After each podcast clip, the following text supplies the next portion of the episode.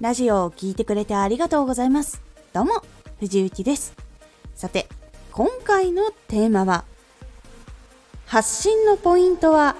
相手がどうしたいか。ついついこのラジオは何をやっていてどんな利点があるよっていうこちらのポイントを伝えがちになってしまいます。ここを相手がどうしたいのかな何が聞きたいのかなっていうところに着目をすると出てくる言葉とか向き合う姿勢っていうのが変わりますこのラジオでは毎日16時、19時、22時に声優だった経験を活かして初心者でも発信上級者になれる情報を発信しています。それでは本編の方へ戻ってまいりましょう。聞く相手がどんなことを求めているのか何を求めているのかをしっかり察したり聞くことで大きく印象というのが変わります。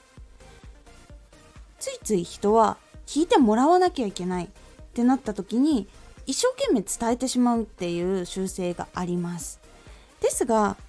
一方的にいろんなことを言われれば言われるほど自分が聞く立場だったらなんかすごい熱感じるとかすごくなんかこう攻めてくるなみたいな感じとかになって聞きたいなっていうところから結構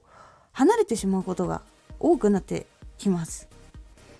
求めていてもやっぱりあまりグイグイ来られると苦手っていう人とかもいたりすると思います。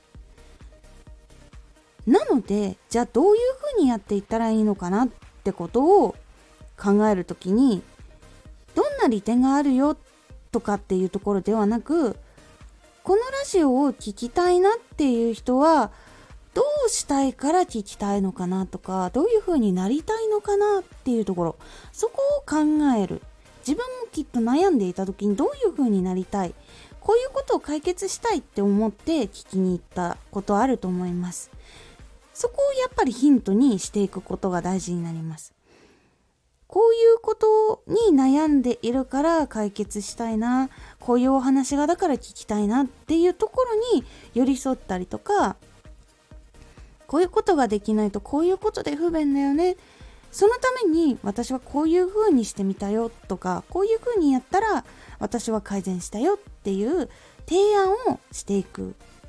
それはやっぱり相手の悩みがわからないとやっぱやりにくいことなのでしっかりと届ける人の悩みとか行動パターンとかそういうことをしっかりと考えて細かくすればするほどちゃんと適切なその悩みに沿ったものになっていきやすくなるので発信する時はこっちの利点を伝えるんじゃなくて相手はどういうところに悩んでいるのかなとかどういうところがもっと良くなりたいのかなとかどうしていきたいのかなっていうところをしっかり考えてあげるっていうのが非常に大事になります。ぜひ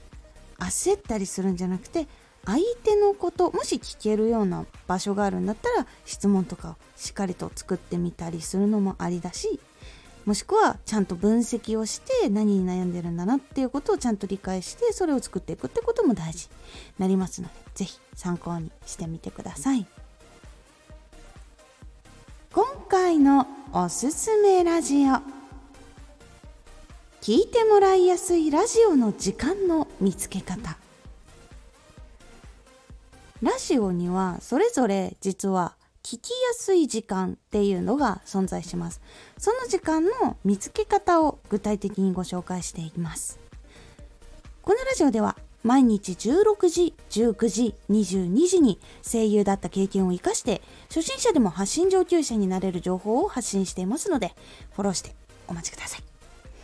毎週2回火曜日と土曜日に藤雪から本気で発信するあなたに送るマッチョなプレミアムラジオを公開しています。有益な内容をしっかり発信するあなただからこそ収益化してほしい。